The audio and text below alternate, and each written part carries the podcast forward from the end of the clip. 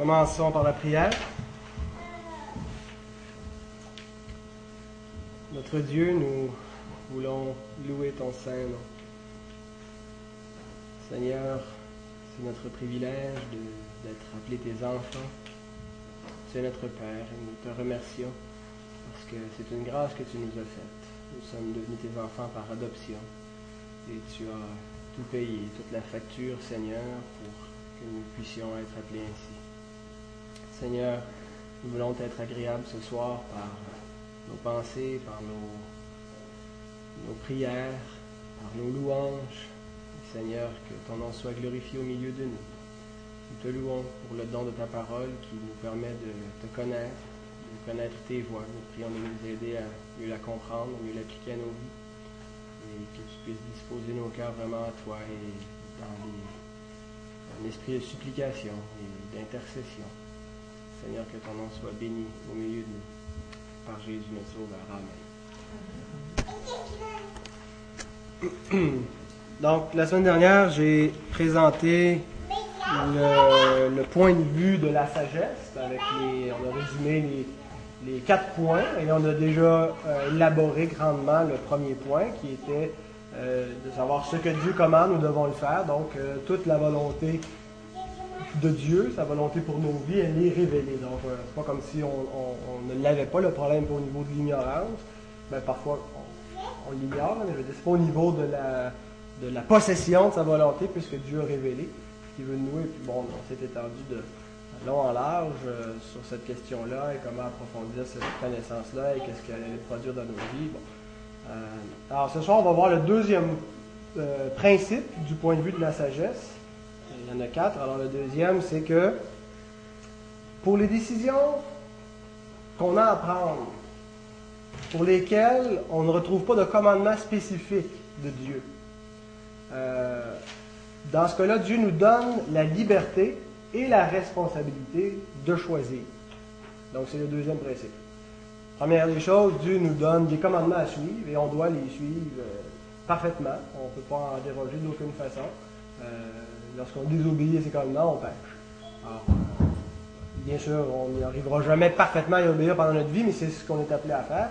Mais deuxièmement, pour prendre nos décisions, Dieu nous donne aussi une liberté pour les choses qu'il n'a pas commandées. Alors, on va élaborer là-dessus. Oui, Caroline?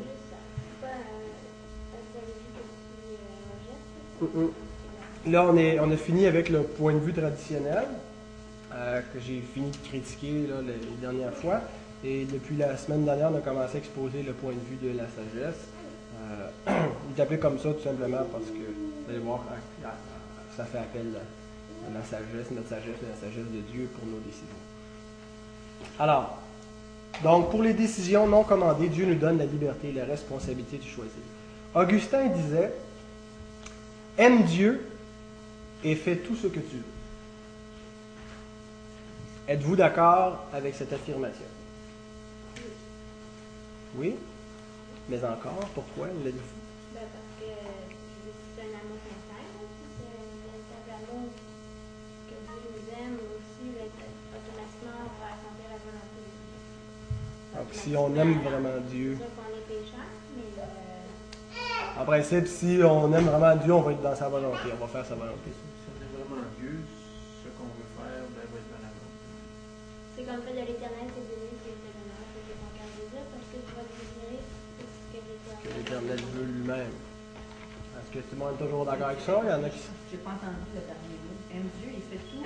Fais tout ce que tu veux. Ce que tu veux, oui. Étant donné la nature pécheresse, je suis moins d'accord avec ça. OK. Oui,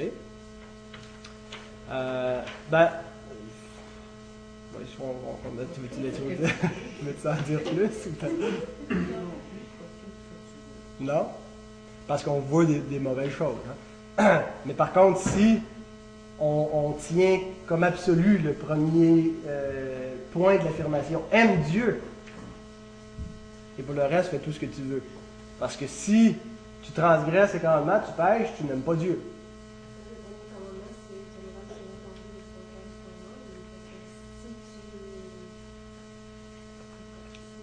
Si tu observes le premier commandement, le reste va aller tout. Et c'est exactement quand Jésus dit le premier commandement, ne serait ton Dieu tout ton cœur, ainsi de suite, et ton prochain. De ces deux commandements dépendent toute la loi.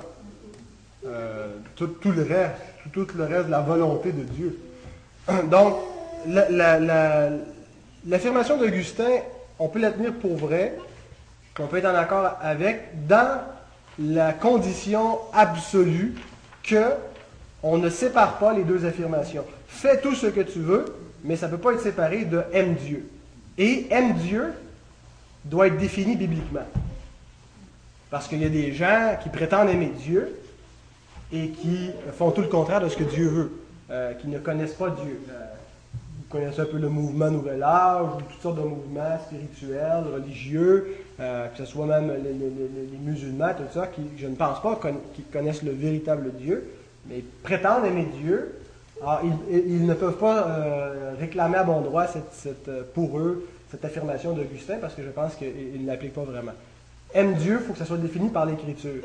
Et l'Écriture nous dit que pour aimer Dieu, il faut garder ses commandements.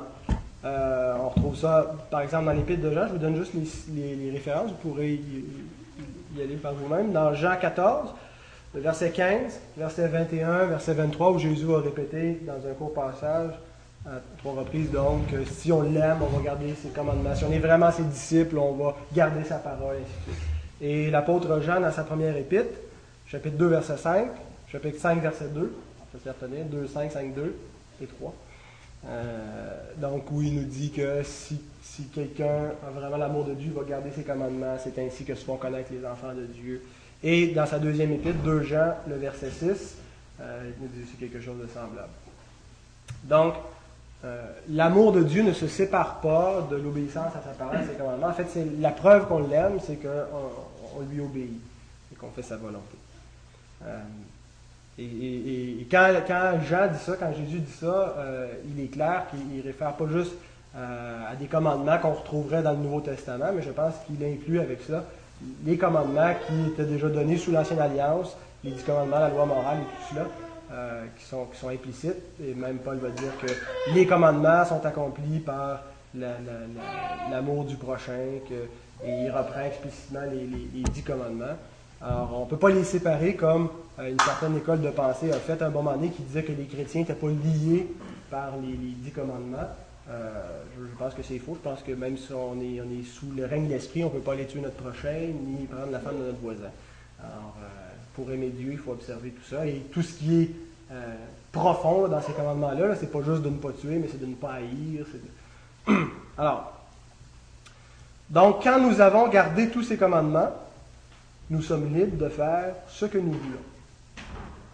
Alors, c'est merveilleux. Quand nous avons gardé les commandements de Dieu, on est libre de faire ce qu'on veut. Et on ne peut pas désobéir à sa volonté en faisant ce qu'on veut tant qu'on garde ses commandements. On ne peut pas être en dehors de la volonté de Dieu. Alors, si on s'inquiète de dire « Est-ce que vraiment je vais être dans sa volonté ?» ce n'est pas une inquiétude qu'on devrait avoir. Vous avez un schéma, je viens de me rendre compte, qui a mal été imprimé. Il est supposé avoir deux cercles. Il y a le point de vue traditionnel et le point de vue de la sagesse. Alors, il y avait comme un cercle qui entourait volonté morale. Et il y avait un petit point en plein centre. Alors, vous pouvez le reproduire, là, si vous voulez, le schéma. Donc, vous faites un cercle autour de volonté morale avec un petit point en plein centre. Et une flèche qui part de volonté individuelle jusqu'au petit point pour montrer que le petit point, ça, c'est la volonté individuelle. Comprenez-vous? C'est ça, Sylvain. Vous ne comprenez pas, venez voir sur Sylvain. Alors, faites un... Ben non, c'est ça, ils ont toutes mal sorti. Vous encerclez tout le gros volonté morale, et en plein milieu de votre cercle, faites un petit point. Puis votre petit point, vous allez le relier avec une flèche avec volonté individuelle. OK? Et à côté, vous avez le point de vue de la sagesse. Donc là, vous faites un autre grand cercle qui encercle tout... toute volonté morale et ce qu'il y a dedans. Puis autour de liberté et responsabilité, vous faites un plus petit cercle avec des pointillés. Alors, c'était ça le schéma qui était là. Alors, ce que ça illustre, le schéma, donc, c'est les deux points de vue différents. Dans le point de vue traditionnel, ce qu'on a, c'est que, bon, oui, Dieu a donné sa volonté morale, qui est un cadre, mais que c'est pas suffisant d'obéir à la volonté morale de Dieu pour être dans sa volonté. Il faut trouver une volonté individuelle pour chacune de nos décisions. Et on a passé plusieurs semaines pour démontrer que ça n'existe pas, cette volonté individuelle, ce n'était pas biblique. Alors, le point de vue de la sagesse, donc, c'est que oui, une volonté morale, et qu'on a une liberté d'action pour faire tous nos choix, et non seulement une liberté, mais une responsabilité de faire tous nos choix à l'intérieur de ce cercle-là. Alors, vous voyez un peu comment les deux points de vue là, diffèrent. Alors, le deuxième principe du point de vue de la sagesse, qui est que pour les décisions non commandées, Dieu nous donne la liberté de choisir, il va se démontrer de trois façons. C'est les trois façons qu'on va voir. Je vous les ai mis en les trois points qui sont sur votre feuille de notes, sont là. Alors, premièrement, c'est que le principe de la liberté se démontre quand on examine la nature de la loi. La loi de Dieu, quand on regarde sa nature, ça nous montre le principe de la liberté qu'on est en train de voir ce soir. D'accord? Quel est le premier commandement que Dieu a donné? Tu adoreras ce Dieu. Le premier commandement chronologiquement. Donc, chronologiquement, dans l'histoire, depuis le commencement, le premier commandement de Dieu qu'on retrouve dans la Bible.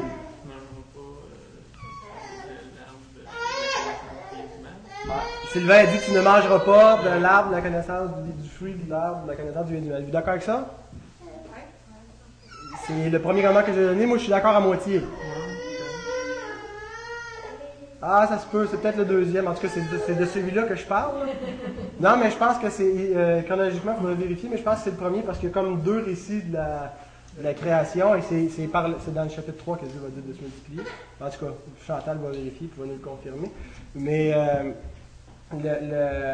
donc, je suis d'accord à moitié. Dieu n'a pas seulement dit de ne pas toucher à cette table-là, mais il a dit « Mangez de tous les fruits qui sont tous permis, vous pouvez en prendre, mais l'arbre de la connaissance du bien et du mal, vous n'y toucherez point. » Alors, c'est ce que Dieu a dit, c'est le premier commandement, historiquement, ou chronologiquement, que Dieu a donné. C'est ça que tu retrouves? « L'Éternel donna cet ordre à l'homme, tu pourras manger de tous les arbres du jardin, mais tu ne mangeras pas de l'arbre de la connaissance du bien et du mal. » Car le jour où tu en mangeras, Genèse 2, 16 et 17. Et c'est plus loin qu'on trouve « multipliez-vous ».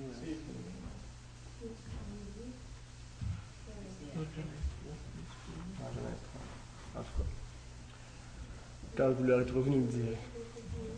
Alors, je fais une petite mise en scène, un petit scénario. Imaginons, bon, Dieu a créé, Adam et Ève sont dans le jardin, tout va bien, la chute n'est pas encore arrivée, alors c'est le bonheur idyllique, c'est une harmonie parfaite entre Dieu et sa création, et spécifiquement l'homme. Et là, un soir, Ève, elle ne sait pas trop quoi préparer pour souper.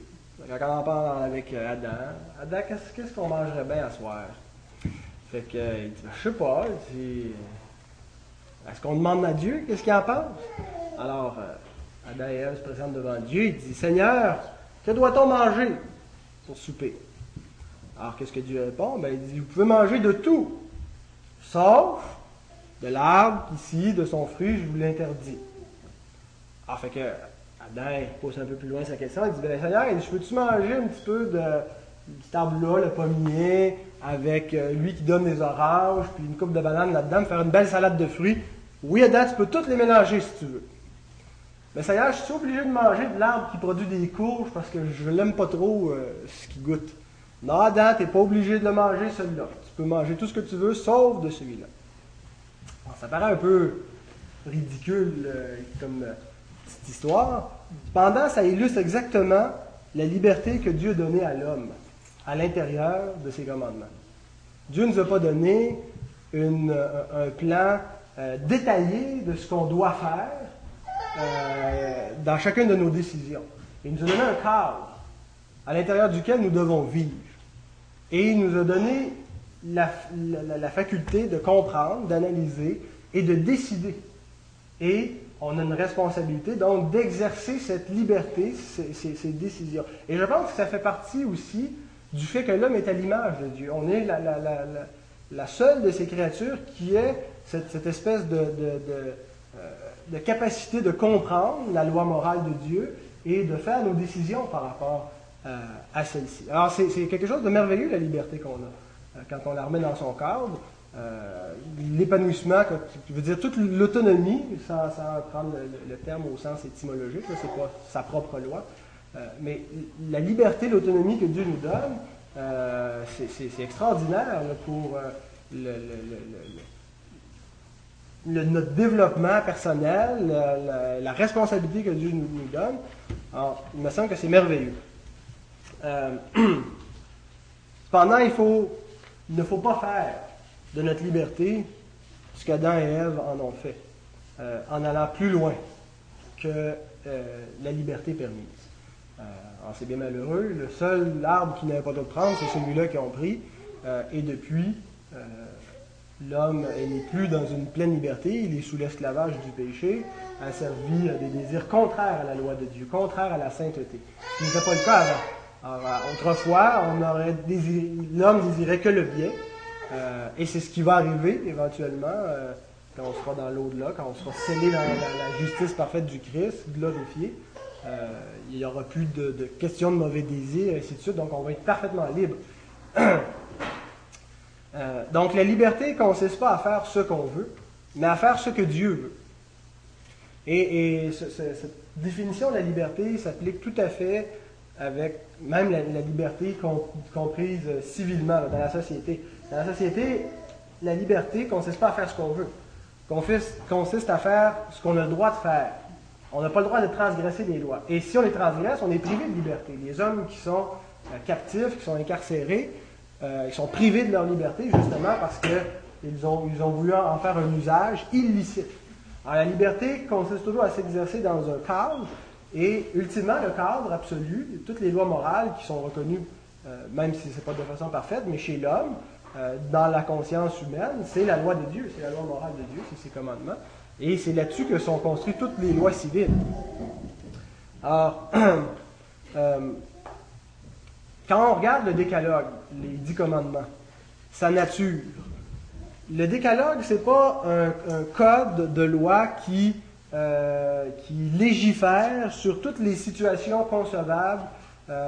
C'est pas détaillé, là, on disait, bon, ben, dans telle circonstance, il y a des lois plus détaillées ailleurs dans la Torah, mais les 10 commandements, c'est une loi morale et c'est une loi de principe. C'est des principes qu'on retrouve. Alors, si on suit ces principes-là, on est sûr de pas faillir. On est dans un cadre parfait pour exercer notre liberté. Et on ne réalise pas à quel point c'est une loi parfaite. Tu sais, quand le psalmiste dit ça, que sa loi est parfaite, qu'elle reste hors l'âme, qu'elle éclaire les yeux d'intelligence, la loi de Dieu, spécifiquement sa loi morale, résumée dans les 10 commandements, c'est sans faille, c'est une loi de liberté, c'est une loi qui affranchit. Et c'est malheureux qu'on soit devenu si antinomien dans les églises évangéliques en insistant on n'est pas sous la loi, on n'est pas sous la loi, parce que c'est une réelle bénédiction cette loi-là pour connaître la volonté de Dieu, pour savoir comment vivre. Alors quand on étudie en profondeur le décalogue et qu'on regarde aussi l'application que Jésus a fait dans le sermon sur la montagne, en particulier dans les antithèses, où quand il dit là vous avez entendu qu'il a été dit moi je vous dis que, donc il est toujours en train de réaffirmer exactement le vrai sens de la loi en dénonçant l'enseignement des pharisiens. Mais quand on étudie ça en profondeur, on voit que c'est un code d'éthique parfait. C'est la loi parfaite. Alors, c'est extrêmement précieux et on est béni d'avoir cette loi-là et qu'on devrait bien connaître sur le bout des doigts. Et il y a même des livres d'éthique.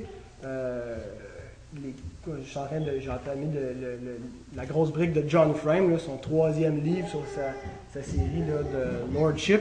C'est un gros tome, le seul gros, c'est la doctrine de la vie chrétienne. Et il y a peut-être 400 pages où il expose le décalogue. Alors, toute l'éthique, comment est-ce qu'on doit se comporter comme individu, puis l'éthique chrétienne se repose sur ça. Et donc, pour le point que je veux surtout souligner, cependant, c'est que ça ne nous dit pas comment agir dans chaque situation. Mais ça nous donne les règles, ça nous donne les bornes pour mener notre vie. C'est vraiment le cadre, et on exerce nos choix, nos décisions à l'intérieur de cela.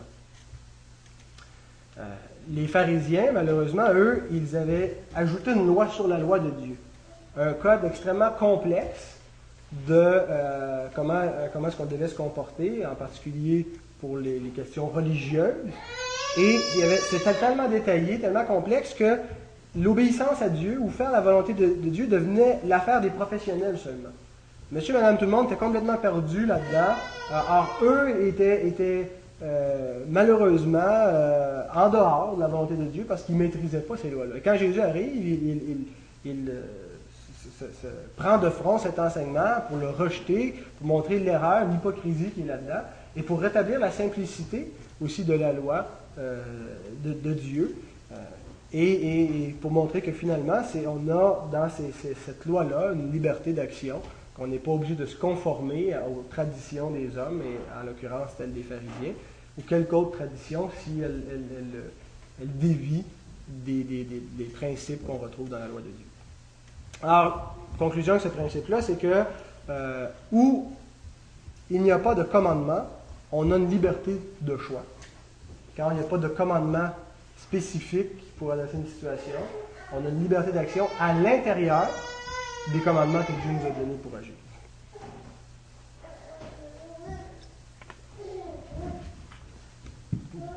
Deuxièmement, le principe de liberté peut être illustré quand on regarde la nature du péché.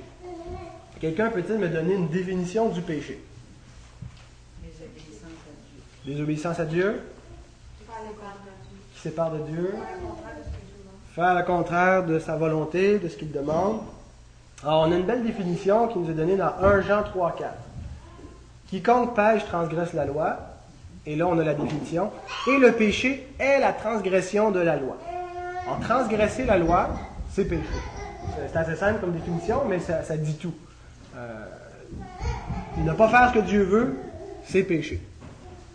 Alors, comment est-ce qu'on sait ce que Dieu veut? Dieu nous a révélé ce qu'il voulait.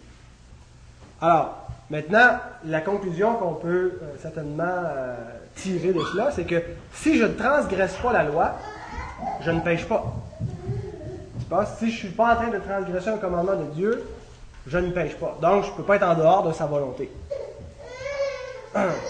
Et c'est pour ça que Paul dit dans Romains 4, verset 15, « Là où il n'y a point de loi, il n'y a point non plus de transgression. » S'il n'y a pas de loi, il n'y a pas de transgression. S'il n'y a pas une loi qui est établie qu'on peut transgresser, on ne peut pas transgresser, donc il n'y a pas de transgression.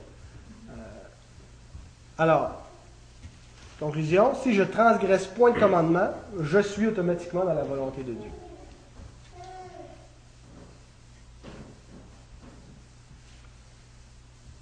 Et finalement, le principe de la liberté se démontre aussi par les indications directes de la Bible.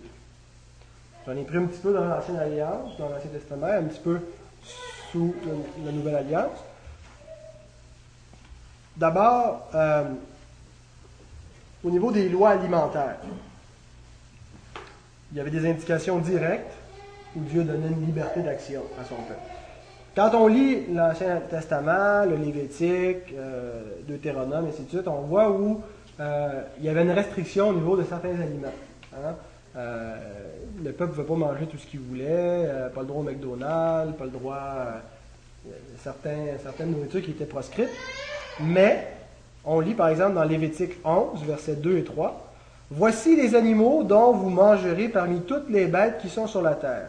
Vous mangerez de tout animal qui a la corne fendue, le pied fourchu et qui rumine. » Donc Dieu n'a pas dit,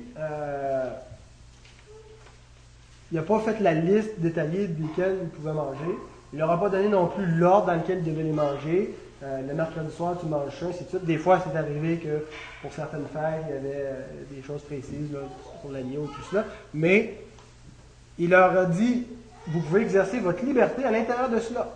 Ceux qui ont la corne fourchue, qui ruminent, vous pouvez les prendre comme vous voulez, dans l'ordre que vous voulez. S'il y en a qui ne font pas votre affaire là-dedans, prenez-les pas. Mais il a donné donc une liberté d'action. En voyage, c'est un peu la même chose. Deutéronome 14, 26. « Là, tu achèteras avec l'argent tout ce que tu désireras, des bœufs, des brebis, du vin, des liqueurs fortes, tout ce qui te fera plaisir. Tu mangeras devant l'Éternel, ton Dieu, et tu te réjouiras, toi et ta famille. » Donc, Encore une fois, une liberté d'action. Prends ce que tu veux. Alors, ces textes-là affirment clairement qu'il y a une incompatibilité avec ces affirmations-là et le point de vue traditionnel, qui dit que pour chacune de nos décisions, Dieu a une volonté idéale. Alors, pourquoi est-ce que Dieu dit « Ben, choisis ». Il n'est pas en train de dire à chaque repas, « Cherche la volonté idéale que j'ai pour toi », mais prends ce qui te fait plaisir, sers-toi. Il existait aussi sous l'Ancienne Alliance des offrandes volontaires. Lévitique 22-18, entre autres, nous parle que un Israélite pouvait, en plus des offrandes pour le péché, ainsi de suite, faire quelque chose de supplémentaire, une offrande gratuite, là, parce qu'il aime Dieu, qu'il voulait manifester sa reconnaissance en faisant une offrande. Alors, imaginons qu'un Israélite demande à Dieu « Veux-tu une offrande volontaire? » Alors, qu'est-ce que Dieu peut répondre à ça? Si Dieu dit « Oui, je veux une offrande volontaire », ben c'est plus une offrande volontaire. Si Dieu dit « Non, je ne veux pas d'offrande volontaire », ben cet Israélite est interdit de lui offrir. Alors, la seule façon qu'une offrande volontaire pouvait rester volontaire, c'est si ils avaient la liberté de décider de l'offrir ou non. Alors, c'est encore une fois un principe, donc, pour montrer que c'est quelque chose qui appartenait à la volonté de l'homme. Arrivé dans le Nouveau Testament, on retrouve plus de liberté. Les restrictions alimentaires tombent toutes. Tout ce qui était proscrit, si on voit en particulier avec la vision que l'apôtre Pierre va avoir, mais je pense que c'est davantage pour lui dire que le menu allait être plus large maintenant.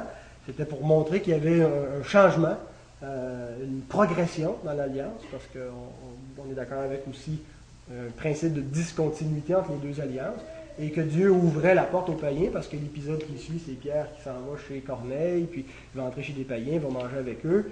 Alors, Dieu lui apprend à ne pas appeler impur, alors, il réforme, il y a vraiment une révolution à ce niveau-là. Donc, et on voit donc que beaucoup des restrictions et de choses sont laissées tomber, la circoncision, l'obligation de la dîme, parce que c'était vraiment une taxe qui était je ne suis pas en train de parler contre le principe là, de la dîme, mais la taxe qui était obligatoire à payer pour le temple, des fêtes religieuses, etc. Alors tout ça tombe de sorte que sous la Nouvelle Alliance, il y a encore plus de liberté que dans l'Ancienne Alliance. Un plus vaste champ d'action qui se trouve à l'intérieur de la loi morale de Dieu. Un bel exemple de liberté qu'on retrouve dans le Nouveau Testament, c'est celui qu'on a sur le mariage dans 1 Corinthiens, chapitre 7, verset 39. Une femme est liée aussi longtemps que son mari est vivant. Mais si le mari meurt, elle est libre de se marier à qui elle veut, seulement que ce soit dans le Seigneur. On retrouve trois choses dans ce verset. D'abord, il y a une loi morale qui nous déclare l'indissolubilité du mariage. Une femme est mariée à son mari tant qu'il vit. C'est indissoluble, il n'y a rien qu'on peut faire pour renverser ça, et c'est ce qui pose vraiment le cadre, la volonté morale. Donc, la décision d'un homme et d'une femme doit s'exercer à l'intérieur de tout ça. Le mariage est indissoluble, on est lié tant qu'on est vivant. Donc, ça, c'est la loi morale. Cependant, on voit aussi dans le passage une liberté. Parce que si le mari meurt, la femme, elle est libre, et à deux niveaux, on voit, elle peut ou non se remarier, et elle peut marier qui elle veut. C'est ce que le texte dit. Elle est libre de se marier à qui elle veut. Donc, elle peut ou non se remarier, et non seulement elle peut se marier, mais avec qui elle veut. Alors ça, c'est vraiment complètement incompatible avec le point de vue traditionnel, qui dit qu'il y a une seule personne au monde qui Dieu t'avait destinée. En disant ça, je ne suis pas en train de m'opposer à vos idées romantiques que Dieu vous a conduit dans vos fréquentations, à rencontrer la bonne personne. Je pense que Dieu, dans sa souveraineté, nous dirige vers une personne idéale, mais je suis en train de dire que on avait vu d'ailleurs avec les causes et effets comment ça détruirait le cosmos si on ne tombait pas sur la bonne personne. Donc, tout simplement qu'on a une liberté de choix, même à ce niveau-là. Cependant, remarquez que la liberté de la femme Il y a une restriction qu'il lui est donnée. Elle est remise dans un cadre. Elle peut se marier, si elle veut, avec qui elle veut, mais que ce soit dans le Seigneur. Donc, il y a une précision, c'est comme s'il y a un autre principe de la loi morale qui revient et qui encadre un petit peu plus précisément sa volonté ou sa liberté. Remarques, questions, commentaires? Parce que sinon, moi, j'ai 3 remarques.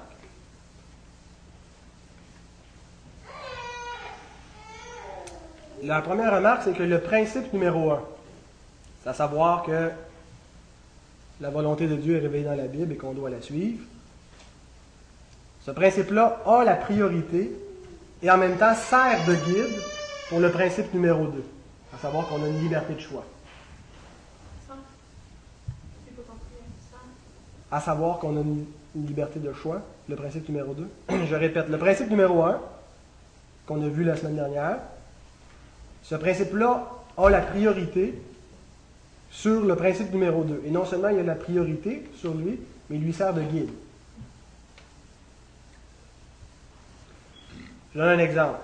Est-ce que les chrétiens pouvaient manger de la viande sacrifiée aux idoles? Ils avaient droit? Et en le faisant, est-ce qu'il transgressait la loi morale de Dieu? Non. Dans l'Ancienne Alliance, il y aurait de fortes chances que oui, il y avait des restrictions. Mais arrivé sur la Nouvelle Alliance, il y a cette restriction-là qui est enlevée. Donc, c'est la volonté morale de Dieu s'élargit parce qu'il y a un changement de dispensation ou une progression dans le plan de Dieu. Donc, ils pouvaient manger, on le voit par exemple dans 1 Corinthiens 10, 25 à 27, « Mangez de tout ce qui se vend au marché sans vous enquérir de rien par motif de conscience. » Donc, ça se peut que vous tombiez sous des viandes sacrifiées aux idoles, ce qui est implicite. « Car la terre est au Seigneur et tout ce qu'elle renferme. Si un non-croyant vous invite et que vous vouliez y aller, mangez de tout ce qu'on vous présentera sans vous enquérir de rien par motif de conscience. » Par contre, il y a un principe plus important que la liberté. Parce que ce soir, on a vu le principe de la liberté. Il y a le principe de l'amour, qui, lui, on le retrouve dans le premier principe, dans la volonté morale qui commande ce qu'on doit faire et qui dirige aussi notre liberté. Alors, on a une liberté, mais cette liberté doit s'exercer dans l'amour. Alors, c'est pas un absolu. C'est pas « fais totalement ce que tu veux ». Et on voit, avec tout ce contexte-là des viandes sacrifiées aux idoles, comment la liberté était encadrée ou guidée par le principe de la loi morale qui commande l'amour pour le prochain. Et on lit par exemple dans 1 Corinthiens 8, 13, « C'est pourquoi, si un aliment scandalise mon frère, je ne mangerai jamais de viande afin de ne pas scandaliser mon frère. » Et je vous invite à lire avec moi, il y a 10 versets dans 1 Corinthiens 10, 23 à 33.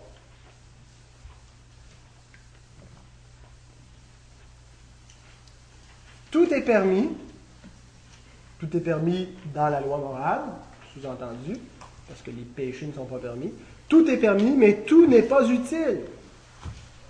Tout est permis, mais tout n'édifie pas. On a vraiment là, affirmé avec brio par l'apôtre Paul ce principe que je veux souligner, comme quoi on a une liberté totale d'action, une liberté absolue dans la volonté morale de Dieu. On peut faire ce qu'on veut. Aime Dieu, fais ce que tu veux. Aime Dieu, suis ses commandements, fais ce que tu veux. Mais cependant, sache que tout n'est pas nécessairement utile et que tu ne devrais pas faire tout ce que tu veux et que tout ce que tu peux faire qui t'est permis ne contribuera pas nécessairement à l'édification. Alors, tu dois restreindre ta volonté et non seulement c'est un principe, mais ça devient un commandement. Alors, il y a une espèce de commandement qui s'ajoute sur notre liberté pour la préciser encore plus. Alors, de sorte que même sans transgresser la loi morale de Dieu, par l'action qui nous est permise, on peut transgresser la loi morale de Dieu parce qu'on pêche contre notre frère, parce qu'on n'est pas conduit par l'amour pour maintenir notre liberté. Alors, donc le passage continue. « Que personne ne cherche son propre intérêt, mais que chacun cherche celui d'autrui. Mangez de tout ce qui se vend au marché sans vous enquérir de rien par motif de conscience. Car la terre est au Seigneur et tout ce qu'elle renferme. Si un non-croyant vous invite et que vous vouliez y aller, mangez de tout ce qu'on vous présentera sans vous enquérir de rien par motif de conscience. Mais si quelqu'un vous dit « Ceci a été offert en sacrifice », n'en mangez pas, à cause de celui qui a donné l'avertissement et à cause de la conscience. Je parle ici non de votre conscience, mais de celle de l'autre. Pourquoi, en effet, ma liberté serait-elle jugée par une conscience étrangère? Si je mange avec action de grâce, pourquoi serais-je blâmé au sujet d'une chose dont je rends grâce? Soit donc que vous mangiez, soit que vous buviez, soit que vous fassiez quelque autre chose, faites tout pour la gloire de Dieu. Alors ça, c'est le principe là, qui gouverne toutes nos actions dans notre liberté. Faire tout pour la gloire de Dieu. Ne soyez en scandale ni aux Grecs, ni aux Juifs, ni à l'Église de Dieu. De la même manière que moi aussi je m'efforce en toute chose de complaire à tous, cherchant non mon avantage, mais celui du plus grand nombre, afin qu'il soit sauvé. Donc, la liberté, le principe numéro 2, elle est restreinte par les commandements de Dieu, le principe numéro 1. On va éventuellement revenir avec l'application du point de vue de la sagesse. Là, je vous donne les principes qui les régissent, mais comment ça s'applique après ça dans le concret. Et on va revenir avec cette question-là, en particulier, de céder notre liberté pour ceux qui sont scandalisés par l'usage qu'on peut en faire. Parce que c'est souvent mal compris exactement ce que ça veut dire. Parce que, je veux dire, souvent on a l'impression que la façon que ça a été enseigné, c'est dès que il y a quelque chose qui te dérange un peu ou qui choque quelqu'un, tu ne peux plus le faire. Et je ne pense pas que c'est exactement ce que le texte veut dire, parce qu'autrement, vous savez comme moi, qu'on finirait par avoir un espace tellement restreint où on ne pourrait plus vivre. Parce que il y en a qui peuvent être scandalisés parce qu'on a un téléviseur, qui peuvent être scandalisés parce qu'on s'achète des vêtements neufs ou une voiture neuve, ou bon, peu importe. Il y a des gens qui peuvent être scandalisés même par le bien qu'on fait. Et donc, on va revenir éventuellement sur qu'est-ce que ça veut dire donc de céder sa liberté par amour, parce qu'il y a vraiment un principe éthique excellent pour les chrétiens ici à observer, mais il faut bien le comprendre. La deuxième remarque, c'est une question que je vous pose, c'est est-ce que parce que Dieu nous donne la liberté, ça signifie que Dieu se fout ou se préoccupe pas de notre décision? Ça peut donner un peu cette impression-là. Si Dieu dit ben, fais tout ce que tu veux à l'intérieur de ça, est-ce que ça veut dire que Dieu se fout, se balance de le choix qu'on va faire? Non, pas du tout. Dieu n'est pas indifférent à nos décisions, et non seulement il n'est pas indifférent, mais il est très intéressé à nos décisions, à nos choix. Cependant, ce que ça veut dire quand on dit que Dieu nous donne la liberté, c'est-à-dire que Dieu est autant content avec 10 options différentes qui se conforment toutes à sa volonté morale. Alors, c'est pas qu'il s'en fout, puis fais ce que tu veux, c'est que Dieu ne sera pas moins satisfait. Ce qu'il exige de nous, c'est qu'on obéisse à ses commandements. Et on va voir aussi que Dieu est actif dans notre prise de décision. Il n'est pas, faut pas s'imaginer comme si Dieu est juste totalement passif. Dieu, oui, est actif dans le sens qu'il nous a donné une loi morale pour s'y conformer, mais plus que ça, même dans la liberté qu'on exerce, Dieu est actif pour nous orienter, pour nous éclairer à faire de bonnes décisions qui sont morales, mais qui sont de meilleures décisions peut-être que d'autres décisions. On va voir cela la semaine prochaine avec la question de la sagesse dans nos décisions et éventuellement aussi avec la question de la souveraineté divine dans nos décisions.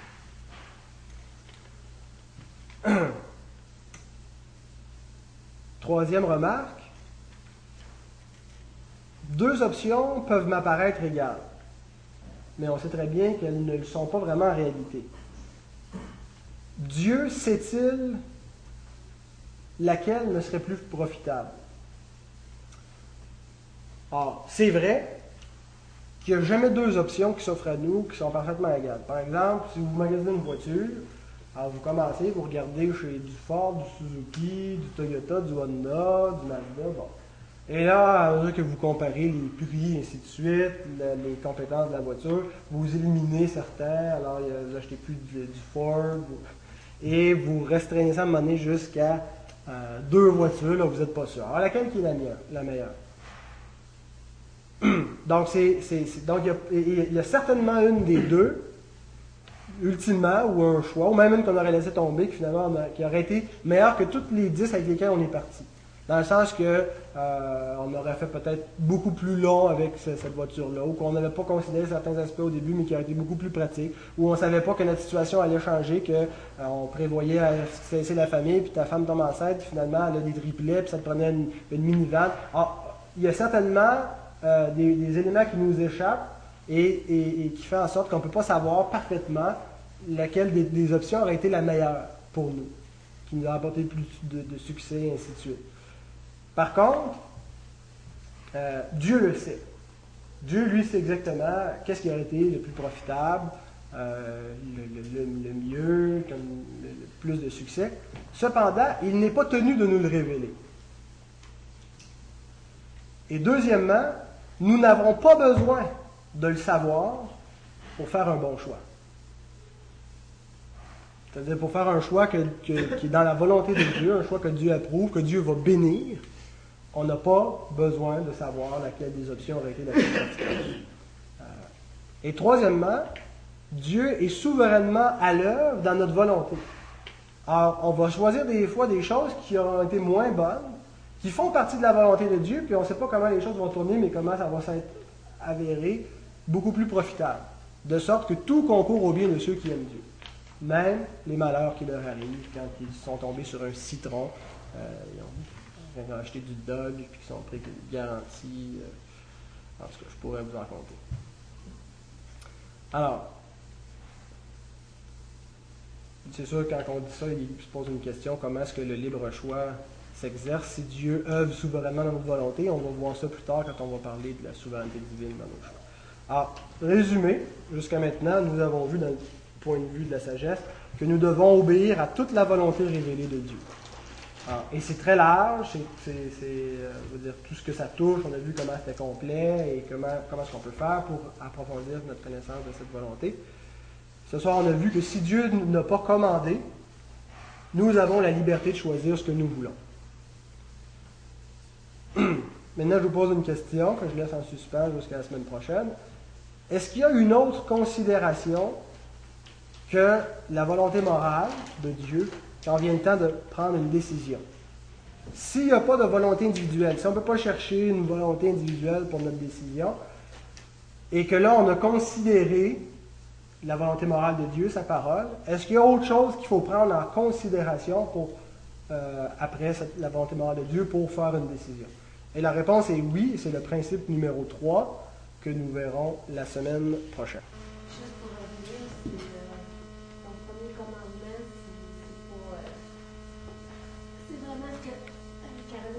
Ah oui, c'est le Sylvain. Okay. Donc, Dieu nous a commandé de se multiplier avant, mais donc c'est le deuxième historiquement ou chronologiquement parlant. Soyez féconds, multipliez, remplissez, assujettissez, dominez, faites-le. Ah, quelques commandements à l'intérieur de ça. Merci pour l'information.